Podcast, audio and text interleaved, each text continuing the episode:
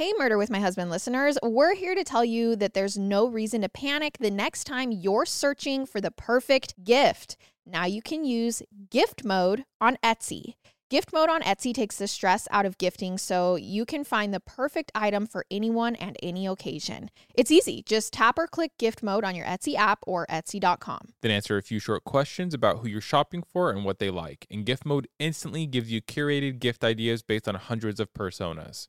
There's a lot of pressure around gifting. I usually actually have a hard time thinking of gift ideas. Garrett and I sometimes get super stressed trying to find the perfect thing.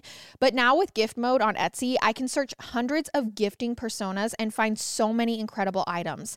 And I actually just found a custom pickleball set for my pickleballer, who, as you know, is obsessed with it. Now, it's simple to find gifts made by independent sellers for all the people in your life. So, whether you need a housewarming gift for the new homeowner or a birthday present for the pickleballer, gift mode has you covered. Need to find the perfect gift? Don't panic. Try gift mode on Etsy now. You know, some people enjoy composing their own music, chord by chord, and others are happiest when they come across that one perfect song. Work is not a lot different than that. Whether you prefer building your own workflow or using a pre made template, with Monday.com, you and the team can work in a way that's comfortable for everyone. Tap the banner to go to Monday.com and build your own amazing workflow or find an awesome template. No judgment. Hey, everybody, welcome back to our podcast. This is Murder with My Husband. I'm Payton Moreland, And I'm Garrett Moreland. and he's the And husband. I'm the husband. I just had a moment of like weird as I was saying that intro, Why? thinking back to the very first episode we recorded on the floor in the middle of COVID. Our iPhone, our Apple mics, Mhm. headphones, using our mics, we sat like 10 feet away from each other because we both felt so awkward and uncomfortable. And we didn't really want to look at each other. Yeah. And then we deleted it. Oh my gosh, that was weird. Yeah, that was rough. Dude, but now who would have thought? We had no idea what we were doing. no idea. Didn't you use you used Apple headphones and then I didn't have headphones, so I talked into my iPhone, right? Oh, yeah. But we deleted the episode, obviously. Do you know where it is? Do you have that episode somewhere? I think it's on an old computer. How was I supposed to know that so many people would eventually want to hear that first episode? Oh, there's no way I could listen to it. Oh, you guys, it. was so bad. Yeah. Even our first couple, like not couple, like our first good chunk Mhm. are a little Yeah, you're just learning. We had no idea what we were doing. I think it's I mean Uh, we still we still don't know what we're doing. It's crazy. I don't know. Just thank you everyone for listening. Thank you for being here. That was a really just cool feeling for me for just a moment there. Also, if anyone is a new listener, hi, welcome to our corner of the internet and the podcast world. We're so happy to have you here and we're going to jump into 10 seconds. But first, I wanted to remind you that Garrett really knows nothing about these episodes before we get into it. He comes in here completely blind, just as the listener does. And also, he really does hate true crime. Okay, Garrett, go ahead for your 10 seconds. I got some new golf clubs. Excited. Hopefully, spending money on golf clubs makes me better somehow. So I did get some new golf clubs. Payton's pretty excited about that too. I don't care. Um, no, it was fun. I went the other day and I really liked them, so that was that was really cool. I'm gonna try to go at least twice a week, Yeah. and yeah, we'll see what happens. Maybe you'll see me in the PGA one day. Oh my gosh. You never know. You never know. Anything's possible. Look at the podcast. in front of our house, we had a car that had been sitting there. It was our car for like three weeks because it broke. Mm. So just been sitting there, and I finally got everything together. Called a tow truck, got it called the service. So kind of excited to get our car back. Yeah. Productive week. Yeah, it actually was. We cleaned the house yesterday. Yeah, we did a lot. I mean, I know it doesn't sound like a lot, but there was a lot in between all that. Yeah. And last but not least, I'm not wearing a hat today. So if you were watching on YouTube, I'm not wearing a hat. Thought I'd throw that out there because I, I'd probably say that in 93% of our episodes I have a hat on. Probably. So when I don't and I look in the camera, it's kind of strange. All right, let's get into our case. Our sources are Where the Bodies Are Buried, Murderpedia, Wikipedia, WTHR.com, Ancestry.com. What happens to a person when that person becomes a missing person? People go missing for a variety of reasons, but for the missing who are never found, we mostly don't know what those reasons are. Some of these are people whose fates are a total mystery, where even the circumstances around their disappearances are unknown. They could be runaways, homicide victims, suicide victims, car accident victims whose wreckage and bodies was never found, maybe submerged underwater, or people who've fallen down abandoned mine shafts. The list of possibilities is bigger than you might think, but for a lot of those missing, their fates were the ugliest imaginable. A lot of them were homicide victims, and their bodies could be anywhere, maybe even buried on private property in which case their bones may remain undiscovered indefinitely. In today's story, we begin with a missing person case, and we'll see how a collaborative investigation effort between law enforcement, a private detective, and citizen sleuths led to a discovery that may otherwise have remained off the radar. When Virgil Vandagriff was in his early 20s, he was like many young men his age in the 1960s. He was trying to find himself. As the culture in the United States was rapidly changing from the Kennedy assassination through the beginning of the Vietnam War, Virgil tried his hand at numerous careers, including working as an auto mechanic at a gas station and going door to door selling Fuller brush. Holy, what did you even say? And going door to door selling products. Then in 1965, when he was 22, Virgil decided to become a law enforcement officer. He was hired as a sheriff's deputy for Marion County, Indiana, quickly rising the ranks to become a detective and eventually a sergeant. During his decades long career with the Marion County Sheriff's Department, Virgil was a natural leader. He single handedly brought the practice of forensic hypnosis to the department in 1976, becoming known around the area as the Mind Detective. By the time he retired in the late 1980s, he had used hypnosis in over 3 thousand cases. And when he retired, he wasn't about to rest on his laurels.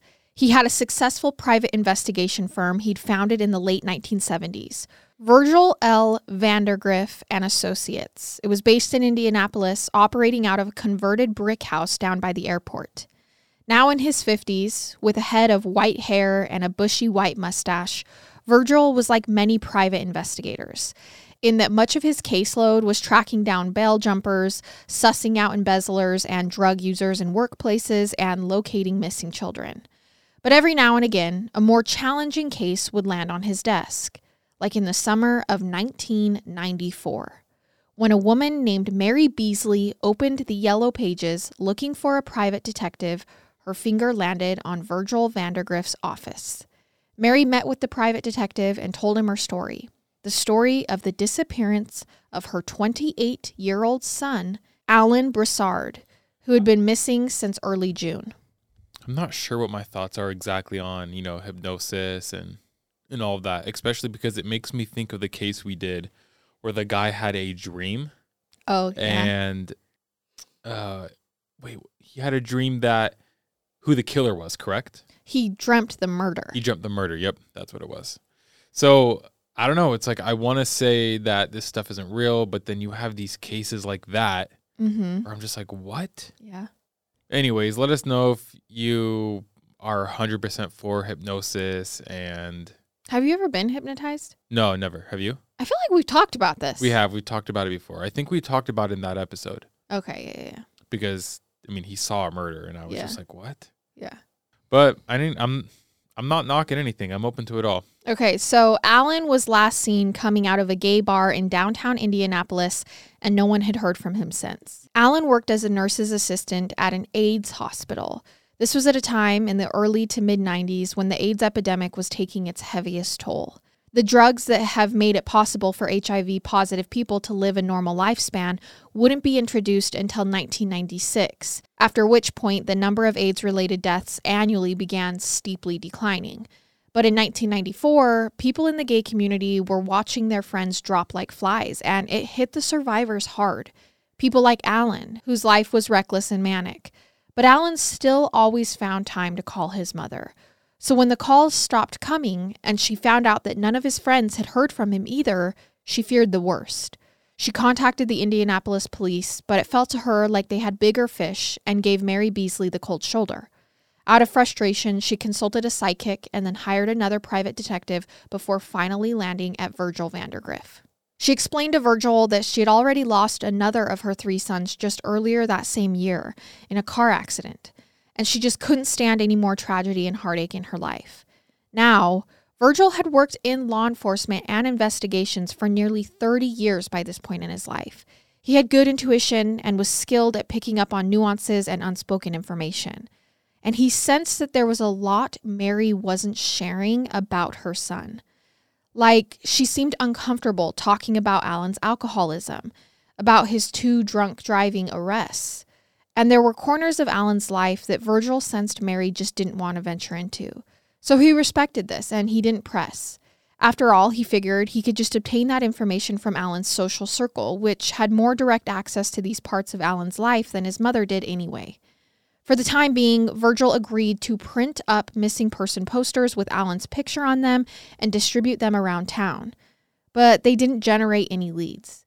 And Virgil and his associates weren't able to glean much useful information from the men they talked to at the gay clubs Alan frequented only that Alan had worked as a bartender at one and had been fired for over drinking on the job. It's weird that the mom wouldn't want to go into any details, assuming she wants to help find her son. She probably just wants to protect his secrets and the parts of mm. his life that maybe even he himself wasn't willing to share.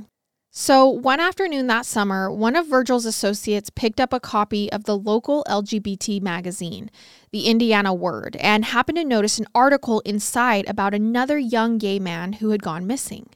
A 31 year old guy named Jeff Jones, who was last seen outside an Indianapolis alcohol detox center the previous summer. Jeff looked so much like Alan that they could pass for brothers. This is what Virgil thought. He continued contacting people in Alan's social network. He learned from one of his colleagues at the AIDS hospital that in the six months before his disappearance, Alan had been having sex for money. He had been working for a catering company that was actually a front for a prostitution ring, and the men who ran it were dangerous men. His friend described Alan as a party boy who had moved to the big city after growing up in a small rural town with no support system or community for LGBT people. So when he moved out, he overindulged in all the new experiences he didn't have access to back home. But he also had limited means and was still naive. So when an escort service lured him in with the promise of making two grand a night, he was all in. But it turned out to be a bait and switch. It was too good to be true. This escort service's clients were not the wealthy older men the escort operator had promised and Alan was making only a fraction of the money he was guaranteed. He'd get one date per week, maybe two, if he was lucky, and they wouldn't pay more than a few hundred a pop. And Alan had learned the previous summer that he was HIV positive. But he was at least morally responsible about this, always informing potential partners of his HIV status before they did anything together. At the time he disappeared, Alan was still healthy and seemed newly committed to getting his life together before he turned 30. Virgil learned all he could about the missing Alan, and then the case dead ended. Because, for one, the missing man's mother had already hired another private detective. Mm. So there were two private detectives mining the same trail. I feel like that's something I would do. well, the issue with this is some of the people Virgil talked to had already spoken to the other private detective. Mm. Some of Virgil's team members, the other detectives at his agency, weren't all that comfortable visiting gay bars or bathhouses. Got it. But little did Virgil know his work on the case was far from done. Sometime later, Virgil was contacted by a friend of his sister's, a woman named Catherine. Catherine's son, a 28 year old man named Roger Goodlet, hadn't been seen or heard from since mid to late July. The story sounded eerily similar to Alan Broussard's and Jeff Jones's, a young, gay, alcoholic man with a risky lifestyle and an arrest record. Virgil began to suspect that these three men may have crossed paths with a serial killer. Virgil began developing a profile of the theoretical killer. Theoretical because there weren't any bodies, these people were only missing persons. Though, based on the circumstances, it was very likely that these missing men were dead. Virgil believed that whoever was likely killing these men would probably be a white male in his 30s or 40s and married with a family. So, what happened to the police with these cases? Did it just die off? Was it not in the works? It's probably a combination of things. It was if it was my guess, they they maybe followed a couple leads here and there. It died off. But there's also the same reason that Virgil's detectives felt uncomfortable. I mean, in the Mm. 90s and we already know that minorities cases are a little bit more overlooked than other people's and I mean, being they- a gay man yeah. who went missing was definitely a minority. and how old is Alan again? He's about to turn 30. Okay, so yeah, so they're both adults as well. There's 3 So, I missing mean, now. Technically, correct. Yeah. So all three of them are adults, and technically, I mean, they have a right to not be found. So he believed the killer would probably be someone living a double life and ashamed of his own sexuality to the point of projecting it outward onto the men he victimized. Virgil posted flyers of Goodlet around town and talked to people at the bars he was known to visit, but he wasn't generating any useful leads. This friend of Rogers named Jeff Wynn called the office frequently to check if there was any progress with the investigation, to the degree that Virgil almost wanted to tell Jeff, hey, don't call us, we'll call you. So now he's working on the next missing person case, and the friend kind of just keeps calling to check in on Goodlet. Okay. But then one day, Jeff Wynn, the friend, called in with a tip of his own. A friend of his named Tony may have gone home with the guy Roger Goodlet was last seen with. But when Tony contacted the agency, he expressed hesitation about coming in. I don't want anybody to know who I am, he told Virgil's assistant. If this guy finds out I contacted you, he'll probably kill me. So one of the Weird. friends goes out with a guy that Robert was last seen with, and this guy seemed dangerous to him. So now he's hesitant to come forward and turn him in. Just seems interesting because if that was the last guy that he had been seen with, you think that he'd be investigated more? Probably, know, but I mean, maybe there was just nothing found. I I don't, know. think they even knew that was who he was last seen Mm. with until He came forward. he came forward. Yeah. Got it. Taking charge of my health is all about being super conscious of what I fuel my body with. Whether it's food or supplements, I'm constantly on the lookout for the top choices, and that's why I'm stoked to share with all of you Thorne. Thorne takes a personalized, innovative, and scientific approach to health and wellness with their supplements. They manufacture all their supplements in the US using top notch ingredients sourced globally. Plus, they team up with leading medical professionals to bring you highly effective nutritional supplements. Whether it's their B complex, creatine, magnesium, or basic prenatal, Thorne's got all the supplements I need to help promote and maintain my health goals. You guys, I'm actually taking the B complex vitamins every single morning, and I feel like it enhances my energy and mood, especially if we've been eating a little bit unhealthy. With Thorne, we never have to question what's in each supplement because they go the extra mile when it comes to quality, manufacturing, and ingredients. Give your body what it really needs with Thorne. Go to thorne.fit slash husband and use code husband for 10% off your first order. That's T H O R N E dot F I T slash husband, code husband for 10% off your first order. Thorne.fit slash husband, code husband. These statements have not been evaluated by the Food and Drug Administration. The product is not intended to diagnose, treat, cure, or prevent any disease. Fast forward to the end of 2024. Think of your goals. What can you do right now to give yourself the best chance of succeeding? If you want to learn a new language, you absolutely should get Babbel. Be a better you in 2024 with Babbel, the science-backed language learning app that actually works. Hola. Don't pay hundreds of dollars for private tutors or waste hours on apps that don't really help you speak the language. Babbel's quick 10-minute lessons are handcrafted by over 200 language experts to help you start speaking a new language in as little as 3 weeks. Babbel is designed by real people for real conversations. Babbel's tips and tools are approachable, accessible, rooted in real-life situations, and delivered with conversation-based teaching so you're ready to practice what you've learned in the real world. So, a lot of people don't know that Garrett is actually fluent in Spanish. So, I feel like I've wanted to keep up my game, and my goal is to be able to have a conversation with Garrett fully in Spanish by the end of the year. And I feel like I probably will hit that.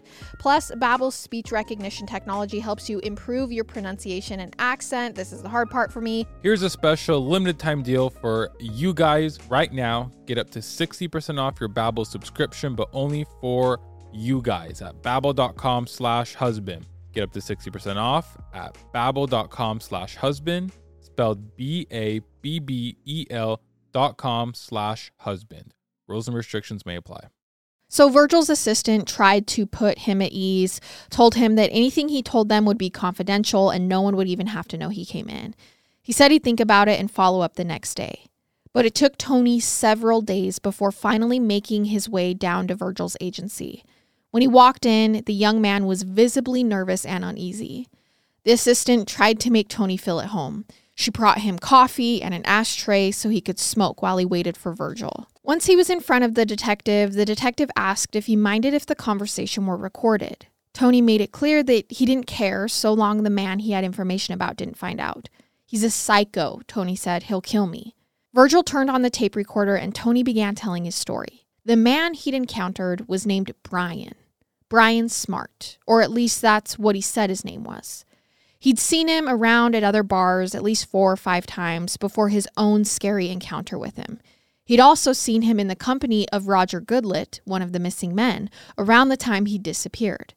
And then just a week earlier, it was on a rainy night that Tony had gone to a bar called 501 Tavern and it was there that he spotted the man sitting at the bar staring at a missing person poster of Roger Goodlet. Tony walked up to him and asked him if he'd seen the missing man.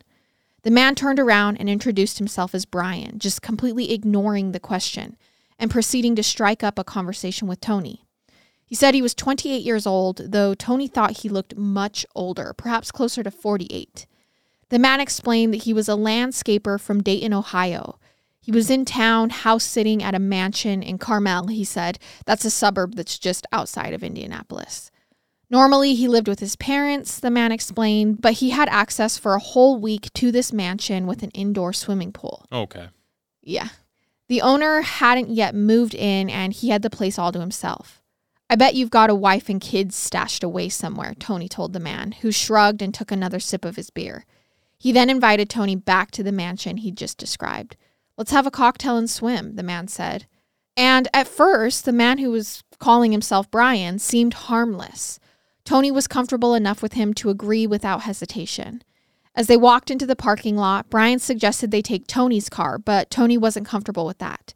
In his mind, because he was leaving the bar with a stranger, even though the stranger seemed benign enough, he wanted to leave his car behind to signify that he had been at the bar and planned to return there. Mm. This made him feel safer leaving with Brian, who then whisked him away from the bar in a gray Buick, making the 30 minute drive up to Carmel. It seems like anytime you have second thoughts on, I'm going to do this just in case I get kidnapped, just don't do it. Just don't do it. Yeah. During the drive, Brian took a sip from a flask and then handed it to Tony, who waved it away with a no thanks. Tony, again, was very safety minded and didn't feel comfortable drinking something offered to him by a strange man he'd recently seen in the company of a missing person. Again, this just seems weird to me that Tony's telling this to the detective when yeah. he agreed to even get in the car and go to the house with the strange man. You know what I mean? A lot of this stuff, like, oh, he said he was 28, but he looked like he was 48. And that wasn't red flag, you Instantly, know? I'd be like, whoa. I'm not trying to like blame Tony. No, not at all. I'm just saying it's funny how the stories do get a little skewed. For sure. Brian looked slightly irked that Tony wasn't going along with exactly everything he wanted, that he wouldn't get in the car, like that he wouldn't take Tony's car and then he yeah. wouldn't drink the drink. And for the remainder of the drive, Brian Smart was silent as they headed into a neighborhood that looked to Tony like rich people territory, not the kind of place he would typically find himself. Eventually, after exiting the highway and winding down a series of quiet residential streets, they pulled into a large driveway beneath a sign that said something farm. He couldn't make out the words, just farm. And towering over the driveway was a sprawling stone mansion. As they got out of the car, a pack of stray dogs and cats ran up to them, wanting food and shelter from the rain. Brian told Tony not to pet them or give them any attention because the owners didn't want them around.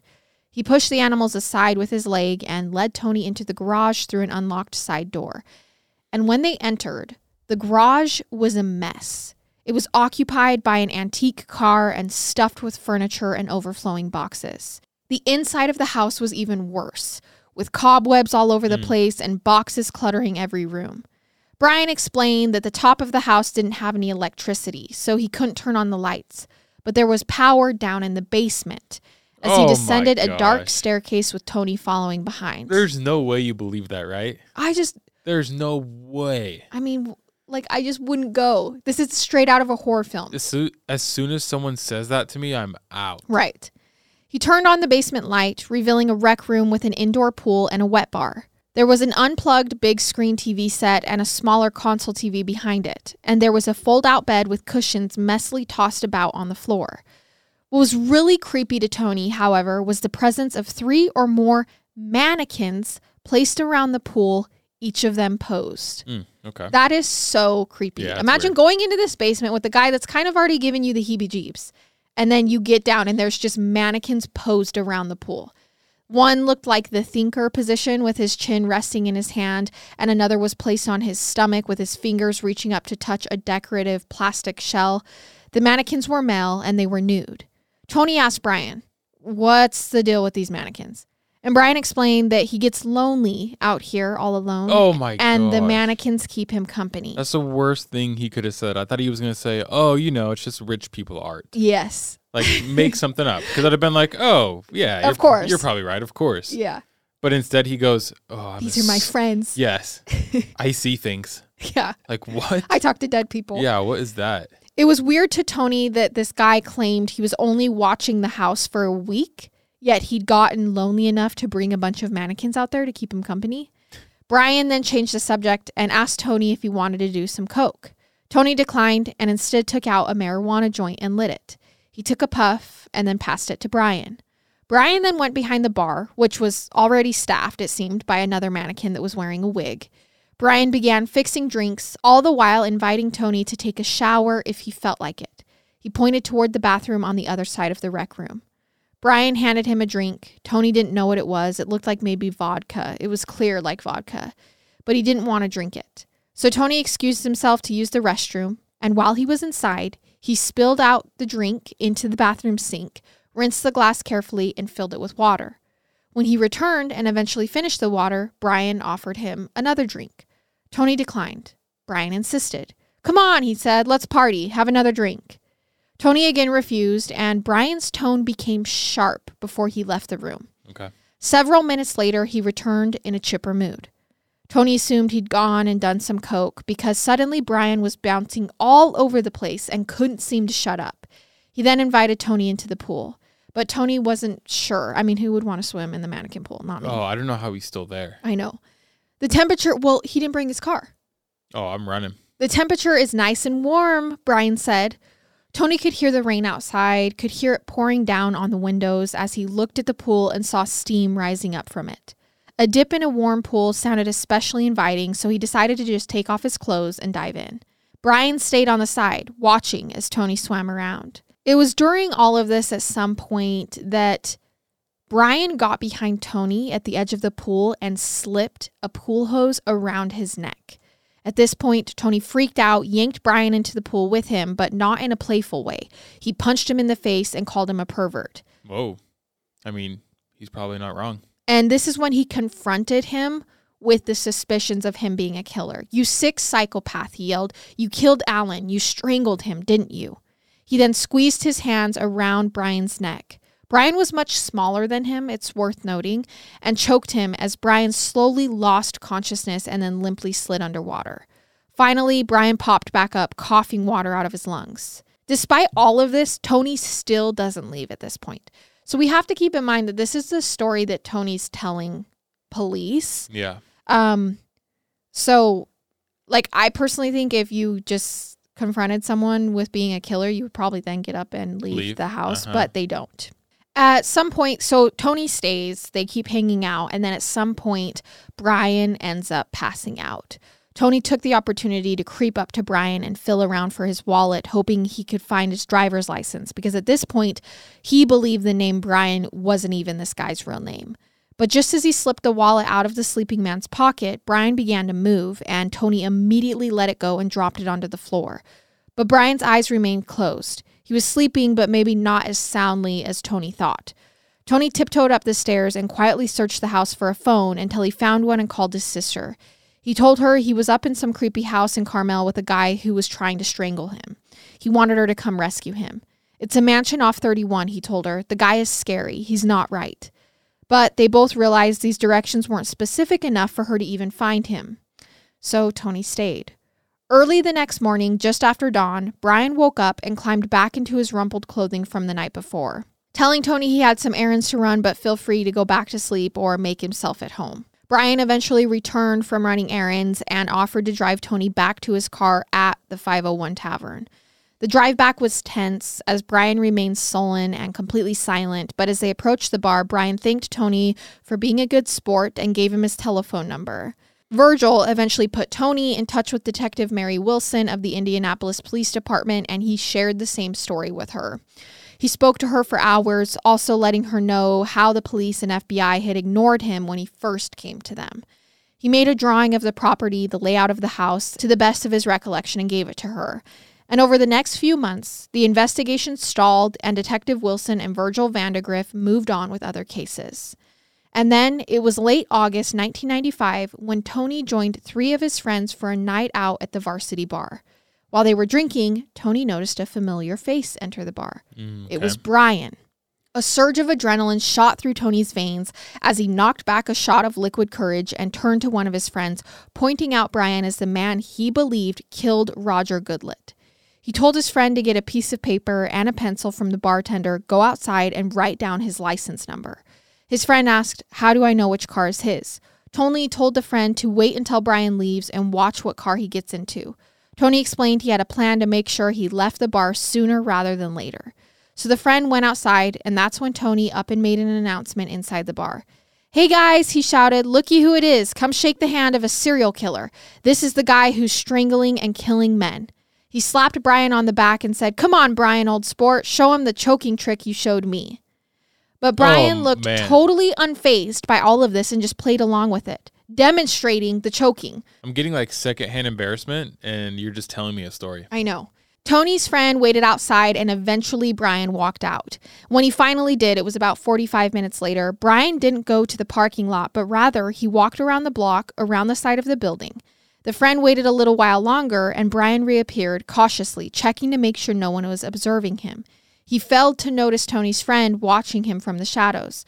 And when he believed the coast was finally clear, he got into a white pickup truck and drove off, just as Tony's friend jotted down the license number. Wow. The next day, they phoned Detective Mary Wilson, who had been the only investigator with the Indianapolis police to really give these missing persons cases any serious attention. well, something's obviously off. Because why walk around the block and do all that weird stuff? Right. And it's safe to say Mary was like impressed with their sleuthing. I Mhm. mean, like they he caused a distraction, he got him outside, they took the license number and learned the truck was registered to a man named Herbert Baumeister. Herbert Baumeister was a 48-year-old married father of 3 and a businessman who founded a chain of successful Indianapolis area thrift stores called Savalot, which made him very wealthy. The business was highly profitable and for the first several years well managed. But by the mid 90s, the Savalot chain was in trouble, and Herb and his family were in trouble. The business was deep in debt, and Herb, his wife, and the business were being sued by multiple creditors. Okay.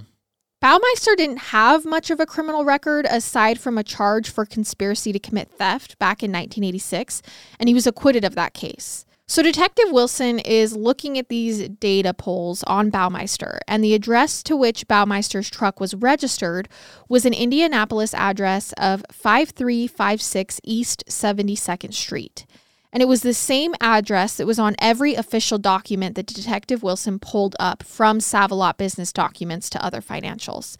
And this address was nowhere near the mansion Tony claimed to have been taken to. But then Detective Wilson found a shoplifting report from one of the Savalot stores filed in 1994, a report that had been filled out not by Baumeister, but by his employees.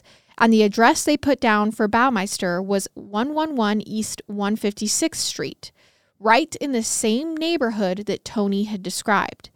Detective Wilson and her partner, Detective Thomas Green, drove out to the property, which was called Fox Hollow Farm. The outside of the property and the driveway resembled Tony's description to a T. There were three vehicles parked at the property, which was a stone mansion, and a bunch of dogs began barking as soon as they pulled up the gravel driveway. Everything fit the description. When the detectives noticed a young man watching from the upstairs window, she called out, Sorry, wrong address, and they pulled away, not wanting to create any suspicion. Wait, someone was there? Well, was it someone or was it a mannequin? After gathering additional information on Baumeister from some of his colleagues, past and present, A picture began to emerge of an arrogant eccentric who would lie through his teeth and sooner be condemned to die than admit wrongdoing. All right, you guys, Audible is your one stop app for all things audio entertainment, from bestsellers and the latest releases to celebrity memoirs and gripping mysteries. Audible's library is brimming with countless genres to love and new discoveries to make. Dive into an unparalleled selection of audiobooks and explore exclusive Audible originals brought to life by top celebrities, renowned experts, and fresh voices. As an Audible member, you can choose one title a month to keep from their entire catalog, including the latest bestsellers and new releases. Plus, you can enjoy unlimited access to a growing selection of audiobooks, Audible originals, and podcasts such as Murder with My Husband. Honestly, I love Audible because I will get into a story while I'm cleaning or driving. Sometimes I get so hooked listening to a story, I just end up finding new places to clean or just end up sitting in my car, which drives Garrett nuts, but I'm out there sitting there. New members can explore Audible free for 30 days. Also, this March through May, the Audible sweep you into a realm of intrigue and suspense with their mystery and thriller collection, featuring exclusive new thrillers from their best selling authors. Their selection is designed to captivate and surprise, ensuring your heart rate remains as elevated as your imagination. New members can try Audible for free for 30 days. Visit audible.com slash MWMH or text MWMH to 500 500. That's audible.com slash MWMH or text MWMH to 500 500. Once you try Bombas, you'll never look at socks the same way again. They've obsessed over details like foot hugging honeycomb arch support, anti blister tabs, and cushioned footbeds that feel like pillows for your feet. Let's not forget their super soft tees and tagless underwear. Bombas has a one purchased equals one donated mission. Every time you buy their socks, tees, or underwear, you also donate essential clothing to someone facing homelessness. Today, Bombas has donated over 100 million clothing items and counting. Bombas also offers a 100% happiness guarantee. So, whether your socks disappear in the dryer or they become a snack for your dog, they will actually do anything possible to replace it or make it right. They've also got this new Merino wool blend socks that naturally wick moisture and help regulate temperatures, perfect for that rainy or unpredictable spring weather. You guys, I love Bombas. I literally wear them all the time. I love that every purchase means a donation to someone in need. And it's not just their socks either. I also love their tees and underwear they're so soft, they pay attention to details. I just really, really love Bombas. Get comfy this spring and give back with Bombas. Head over to bombas.com slash husband and use code husband for 20% off your first purchase. That's B-O-M-B-A-S dot com slash husband and use code husband at checkout. Detective Wilson met with Tony and showed him pictures of Baumeister asking if he was the man who had called himself Brian Smart. He thought it might be, but he couldn't be 100% sure, he said. She then showed his photo around at bars, and nearly all the bartenders told her they'd seen him around. Yeah, that's Brian, or that's Mike, or that's Bill. So he was an on and off again regular, she learned, who used various aliases. It was becoming more and more likely that Baumeister was the man Tony had spent that scary night with and was the man responsible for the disappearance of gay men around Indianapolis over the past two years. How do you prove that though? I mean, there's no bodies, there's no DNA anywhere. I just don't know how you prove that. I mean, obviously it seems obvious or I don't know if I don't even know if it seems obvious, but it seems likely that it was him. Yeah. But I there's zero evidence. You'd have to get a confession. Yeah, there's nothing. So the detectives entered a Save-A-Lot store at one afternoon and requested to speak with Herb, the owner. And a few minutes later, he appeared, and after they introduced themselves and explained they were investigating a missing persons case, Baumeister told them he'd be happy to cooperate, but at the moment, he was a little busy. He asked if they could come back later that afternoon. His voice quivered and his smile was forced. To these seasoned detectives, it looked like Herb was spooked which to them seemed extremely guilty. But not wanting to let on that he was a suspect, she told him no problem, and she and her partner went to lunch. When they returned to the store, Herb sat behind the desk and listened as the detectives explained they were investigating the disappearances of several men from Indianapolis bars and they believed he may know something about it. Herb Baumeister seemed offended when he told them he'd never been to a gay bar in his life. I'm not gay, so I don't really know why you've come to me, he said. Detective Wilson then let him know she meant business and wasn't there to play games. Herb, she said, we know you've been in the bars. We've got your license plate number from your car when it was parked outside of one. Which instantly red flags all over the place. Right. Herb tried to act casual, but the detectives could both see his face turning red and his breathing quietly heavy. Finally, he sighed and admitted, okay, fine, he'd been to the bars, but that his family doesn't know and he wanted to keep it that way. Detective Wilson told him she understood and would respect that, but she'd really like an opportunity to search his property at Fox Hollow. Would that be okay? Herb told her he'd like to cooperate, but it would be best if they talked to his attorney, at which point the detectives left. And also at that point, you tell the family everything. Yeah, yeah. At this point, Detective Wilson decided to try approaching her Baumeister's wife, Julie. So she went back to the Save-A-Lot store and found his wife working there, appearing overworked and stressed out. She explained that she was investigating a missing persons case and wanted to search her Carmel property. Julie Baumeister appeared shocked by this. And although Herb had warned her that a disgruntled ex employee had filed a theft complaint against them, it was a made up story to give false context to police interaction that he suspected was inevitable. But he had already advised his wife to refuse consenting to a property search if they asked, so she declined, explaining that this was all a misunderstanding and that an enemy was making false allegations about her husband. Detective Wilson made it clear mm, that's not the case. That's not what's happening here. We're investigating the disappearance of several men from gay bars in downtown Indianapolis, and her husband frequented these bars. And this information was even more stunning to Julie, who chose not to believe what they were telling her and asked them to leave the store. Which is so weird. If the cops came and told you something about me, would you believe them or no? Well, if they first came in and said, hey, we're investigating um, a serial killer that we think is murdering gay men and picking them up from gay bars, I would be like, well, I don't think my husband's gay, Yeah, I so I true. I think you have the wrong person. I just feel like if the police come to you, they obviously know what they're talking about. Right. Usually. Right. I mean, but what evidence can they show her? Yeah, it's true. At this point, Julie goes to her attorney and is like, hey, they're talking about Herb, but there's a part of me that wonders, you know, if maybe this is true. And the attorney decides to give Detective Mary Wilson a call about his conversation with Julie. He says, I wouldn't give up on this lead if I were you. The attorney then shared a bombshell piece of information. A couple of years earlier, the Baumeister's son had been playing in the woods in their backyard when he found a partially buried skeleton. Oh my gosh. When Julie brought it to Herb's attention, he explained that the remains had belonged to his father, who was an anesthesiologist, and they had been used for dissecting. He then stored the skeleton inside their garage and reburied it sometime later. You need to come out here today, the attorney told the detective. That's when a massive search effort was coordinated, and authorities from multiple agencies showed up at Fox Hollow because Julie was now like, Yeah, go ahead and search the property That's insane. in a collaborative effort to search the grounds. And within a short period of time, the searchers were suddenly finding bones, teeth, and bone fragments everywhere. By the end of the search, investigators had recovered the remains of at least 11 people, most of whom would later be identified by DNA as men who had gone missing between May 1993 and March 1995. Among those men were missing Jeff Jones, Alan Broussard, and Roger Goodlet. Also identified were 20 year old Johnny Bayer, 20 year old Richard Hamilton Jr., 31 year old Manuel Resendez, 28 year old Stephen Hill, and 45 year old Mike Kern. Just like that. Just like that. What?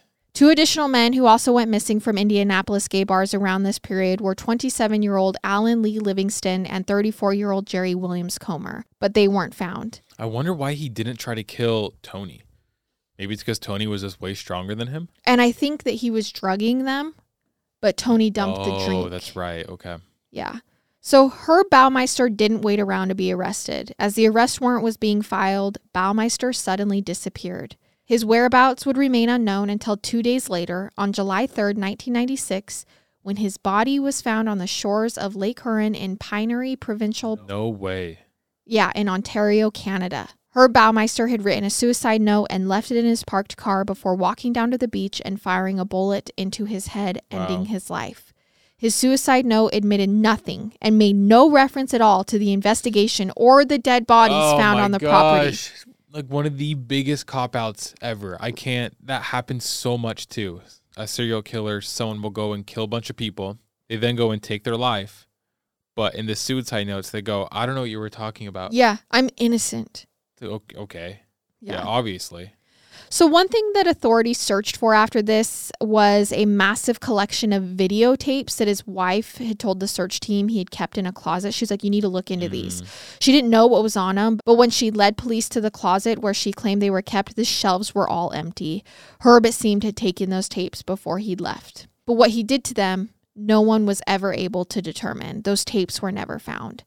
And no one knows quite how many victims Herb Baumeister had really claimed. Many believe he was also the unidentified serial killer known as the I 70 Strangler, who is believed responsible for the murders of at least a dozen men ranging in age from 14 all the way up to 42. Wow. Men who, like many of the victims recovered from Baumeister's property, were known to frequent gay bars and or live vulnerable lifestyles. The I 70 Strangler's victims were all found dumped nude, many of them in streams or ditches. And those bodies stopped turning up in 1991, the same year that Herb Baumeister bought the Fox Hollow property and started burying his victims in the backyard. All of those victims were strangled to death. And that is the story of Brian Smart or Herb Baumeister. Well, that's like zero to one hundred. hmm It was like backstory. It just got caught. It, He just got caught so fast. Good on the wife. I'm glad the wife called the attorney and they were to and they were able to figure that out. Well, and also good on the attorney to be like, I'm going to save my client, Yeah. the wife, and I'm going to completely throw the husband underneath the Well, bus. I would hope so. Yeah. yeah. And it it's an interesting theory to think that maybe he was the I-70 strangler and then once he bought that property and He's actually had somewhere to bury them, Yep. he started burying them on his property instead because all the I-70 stranglings stopped. Hundred percent. Oh yeah. I. It probably was him. All right, you guys, that is our case for this week and we will see you next time with another episode. I love it. And I hate it. Goodbye.